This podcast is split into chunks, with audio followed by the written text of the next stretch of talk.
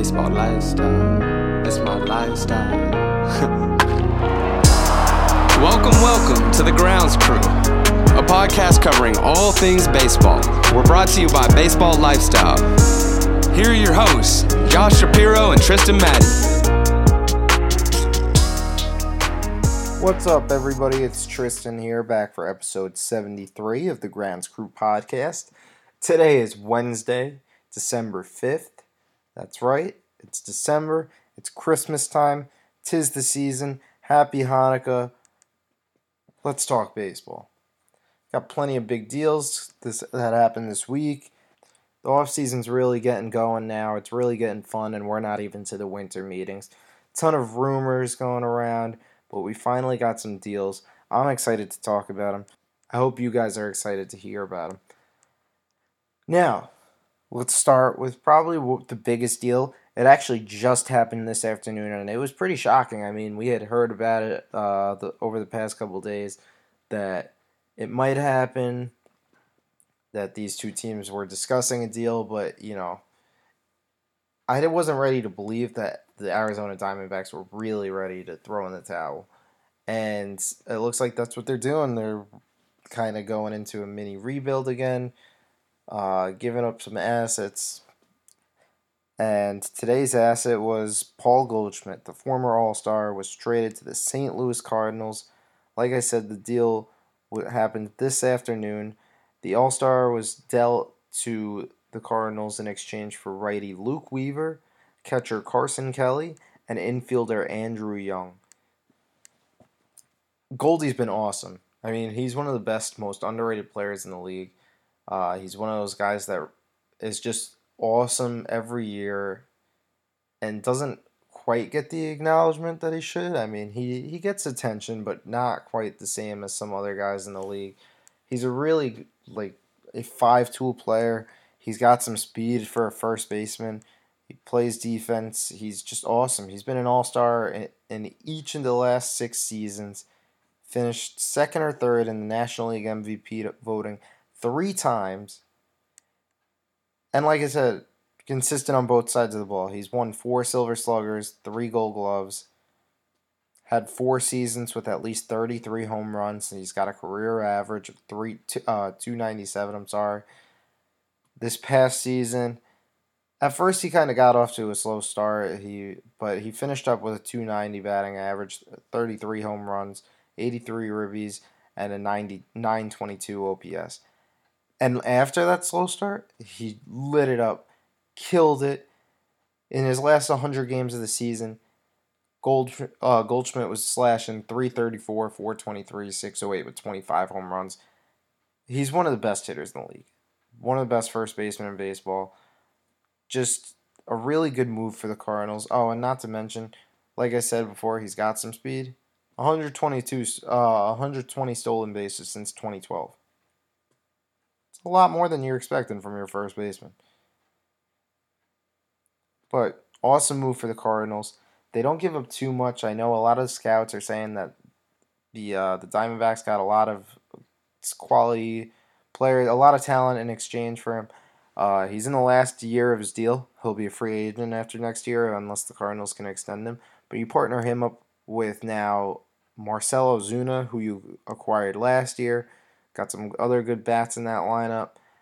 They really have a nice young team. You got a lot of nice pieces. You got uh, Paul DeJong, Ozuna, Matt Carpenter, Kolten Wong, a bunch of good good bats. You got a nice rotation led by Carlos Martinez. This was a team that we were talking about last year as a team that kind of had potential.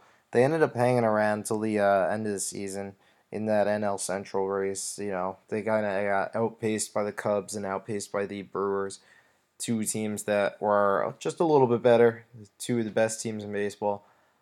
But I think this team has a really nice chance to come out in 2018 and do a lot because they have a lot of nice talent. I mean, Paul Goldschmidt, it changes your lineup. He's one of those guys that can absolutely do it. So a good move for them. Now, what the Diamondbacks did get, in, get it back in exchange was Luke Weaver. He's 25. He's a righty. He went 7 and, uh, 7 and 11 with a 4.95 ERA and 25 starts last year. kind of a mediocre season, but he showed some potential in 2017. He had a 3.88 ERA and 72 strikeouts in 60 innings. Scouts say that believe that he's got some decent stuff, but 2019 will be a big uh, test of what kind of pitcher he actually is. Carson Kelly, he's struggled in three brief appearances in the majors, but he's a former second round pick, and he began 2018 as the 71st ranked prospect. He's a good defensive catcher. A lot of people believe he's better along than most backup catchers in the league already. And if he can get his bat, if he can get make start making more quality contact, he could be a star in the league. And then Andrew Young, 24. He had 289 across two levels in the minors last year. He hasn't really gotten above uh, the lower levels in the minors just yet. So these guys, they're young guys. They're under control for plenty of years to come. So it's going to take a while to really get a measure of who won this deal. But I think it was a good move for both teams. Similar to how the Cardinals missed out on playoffs last year, the Nationals also missed the playoffs, and they had to come into the offseason and make some improvements if they wanted to return in 2019. To do that, they signed lefty Patrick Corbin, and they signed him to a big deal.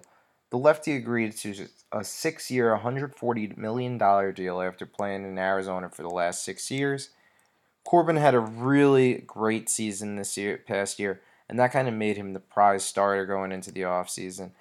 He went 11 and 7 with a 3.15 ERA and 246 strikeouts over 33 games. And this hasn't been the first time he's been good. He had an All-Star season a few years back, had the Tommy John. Took a couple years to really get back at it, but he's a better pitcher now for it. And he has three solid pitchers. He has a quality fastball. He has one of the league's hardest to hit sliders, and he's got a really nice curveball that he's been working on. You add him to a rotation that already has Max Scherzer, Stephen Strasburg, Tanner Roark, and you got some of the best, uh, one of the best rotations in the league. Roark, he kind of had a down year, but he really turned it on towards the end.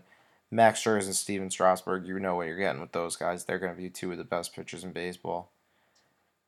And it makes, I think it's a good deal not only because you're getting a good pitcher in Patrick Corbin, you're getting the best pitcher in the market this, this offseason, Obviously, there's a chance you lose Bryce Harper this offseason. You got to make a deal like this. It kind of makes it more appealing for him to come back. It shows that they're serious. They're not taking the foot off the gas pedal. They want to compete. So, who knows? It might be make it more appealing to him. It might be something he takes into consideration when he's making that final decision on who he wants to sign with. But you could see what they're trying to do. And even if it doesn't work out like that, if he chooses to go elsewhere, then it may keep them competitive if he, if he does leave. Because you have all that talent in the rotation. You got some solid pieces in the, the lineup, young guys like Soto. Now, Corbin signing with the Nationals, it's not really too much of a surprise. Everybody kind of knew that he wanted to sign with an East Coast team. He grew up in upstate New York. And it was kind of between the Phillies, the Nationals, and the Yankees. A lot of people seem to think that he was going to go to the Yankees. He was he grew up a Yankee fan. His family was Yankee fans. Played in New York. Uh, grew up in New York. Everybody saw the picture on the uh, the big screen at Yankee Stadium of him in the Yankee uniform. We all heard the story from Ken Rosenthal that somebody who was at Corbin's wedding last week heard the best man speech, give uh, put a Yankee hat on at the end of the speech. I thought he was going to go to the Yankees. I'm very disappointed. It would have been a nice piece to pick up. But it wasn't meant to be. Yankees weren't willing to go to the sixth year that the Nationals were willing to go to. Understandable. He's 29. So, you know, but good move on the Nationals' part. Good for Washington. You got a nice piece. Great pitcher. Has a lot of good stuff. Can't say anything bad about it. And just like the Nationals are trying to compete in the NL East, so are the New York Mets. The New York Mets just went out, went out and acquired Robinson Cano and Edwin Diaz from the Seattle Mariners. Uh, they're sending over Jay Bruce, Anthony Swarzak, Jarred Kelenic, Justin Dunn, and Gerson Bautista, a couple uh, minor league prospects, in exchange for Cano, Diaz, and $20, $20 million cash. Cano, he's 36. We kind of talked about him a little bit last week, but he's 36. Five years left on that 120 million. Uh, five years left on that big deal. 120 million dollars left, so the Mets will get 20 of that. They're also getting Diaz. Diaz is the prize of the deal.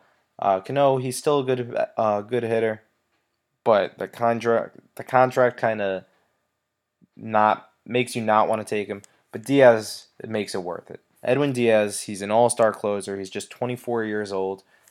He's coming off a season where he was an all-star where you had the second most saves in a season ever at 57. Throws gas, 100 mile per hour fastball. And he's under team control for quite some time. The problem for the Mets is they might not get many opportunities to use him. Because we all saw last year, they're not very good. It's a very weird lineup. Robinson Cano, he's good. He'll play a good second first base, decent. His defense isn't what it used to be, but he's still a good presence in the middle of the lineup. For some reason, the Mets want to go out and win now. They think they have the pieces to win now. Uh, you got DeGrom, you got Syndergaard. Cespedes is going to be out for a while. I don't know if Conforto is ready yet. So it's just a lot going on with the Metropolitans. It's very interesting. You know, there's always something. Now, Justin Dunn one of the uh, prospects they're sending over to Seattle. He's the Mets' top pitching prospect. He had a 3.59 ERA and 156 strikeouts and across single A and double A last year. And Kelenic, he's 19. He was the sixth pick in last year's overall, uh, sixth overall pick in last year's draft. He's an outfielder who got picked out of high school. He's supposed to be very talented. The Mets have a lot of people in that outfield, it's pretty crowded, and he won't be in the league for a couple of years. So if they want to compete, it was a good move. But I don't know if they can actually compete. I don't know if that makes sense. But you know, if you try to make sense of whatever the Mets are trying to do, you're just going to hurt yourself because it's impossible. Now we've been talking, the Seattle Mariners are basically giving up, having a garage sale, getting rid of anything of value. Jean Segura, they're sending him to Philly uh, in exchange for Carlos Santana and J.P. Crawford. Jean Segura, it seems like he's traded every year. I know he hasn't been traded a couple years, but he was part of that big deal a couple years ago that Seattle had with Arizona. Got traded from uh, Milwaukee a couple years before that. It just it seems like he's all over the place. I don't know. He's 28, the shortstop. He was an All Star last year. He batted 304 with 10 home runs. Signed a five year deal with the Mariners in the summer of 2017. So he's under control for a couple more years. I think it takes him into his uh, age 33 season. So, you know, get some good years at a shortstop for from him. He's always been a quality player, whether it's at shortstop, whether it's at second base. His bat's always been there. He's going to give you solid defense, and he's got some speed too. Jean Segura is I've I've always liked him as a player. One of those guys that kind of goes under the radar, but he's a really nice player. Really nice piece that the Phillies needed uh, shortstop was their weakest position last year. On average, the shortstop for the Philadelphia Phillies was slashing just 235, 281, 370. And they were doing that while providing below average defense. So they really needed to address that if they want to compete, if they want to make strides in 2019, which a lot of people expect them to do with the money that they have. They're sending over Santana and Crawford. Those guys were both kind of disappointing for the Phillies last year. Obviously, Santana was a big signing previous year. Kind of came out, batted, I think, 224 with 33 home runs. Not really what they were hoping to get from him. So they're sending him over. And J.P. Crawford, he's a former first round pick. Didn't really do much last year. Batted around 220. Wasn't that great. So I think this is a nice piece that the Phillies are getting and I don't think they're done. You know, like we said, they're basically in discussion for every big free agent out there this offseason. I think they're going to get somebody. Manny Machado, obviously considered a shortstop right now, which is the same position as Jean Segura. I don't think it's a concern. I don't think it's a move that oh that says oh they're not getting Manny Machado. Manny Machado, they could have him come in and play third base. They can move Jean Segura over at second base. They're still in the talks for Manny Machado. Trust me. So we'll probably be talking about the Phillies for quite some time. A lot of good stuff to come. I think that's all we got for today, though. So, I hope you guys enjoy. Thank you for listening. See you next week. Enjoy your weekend.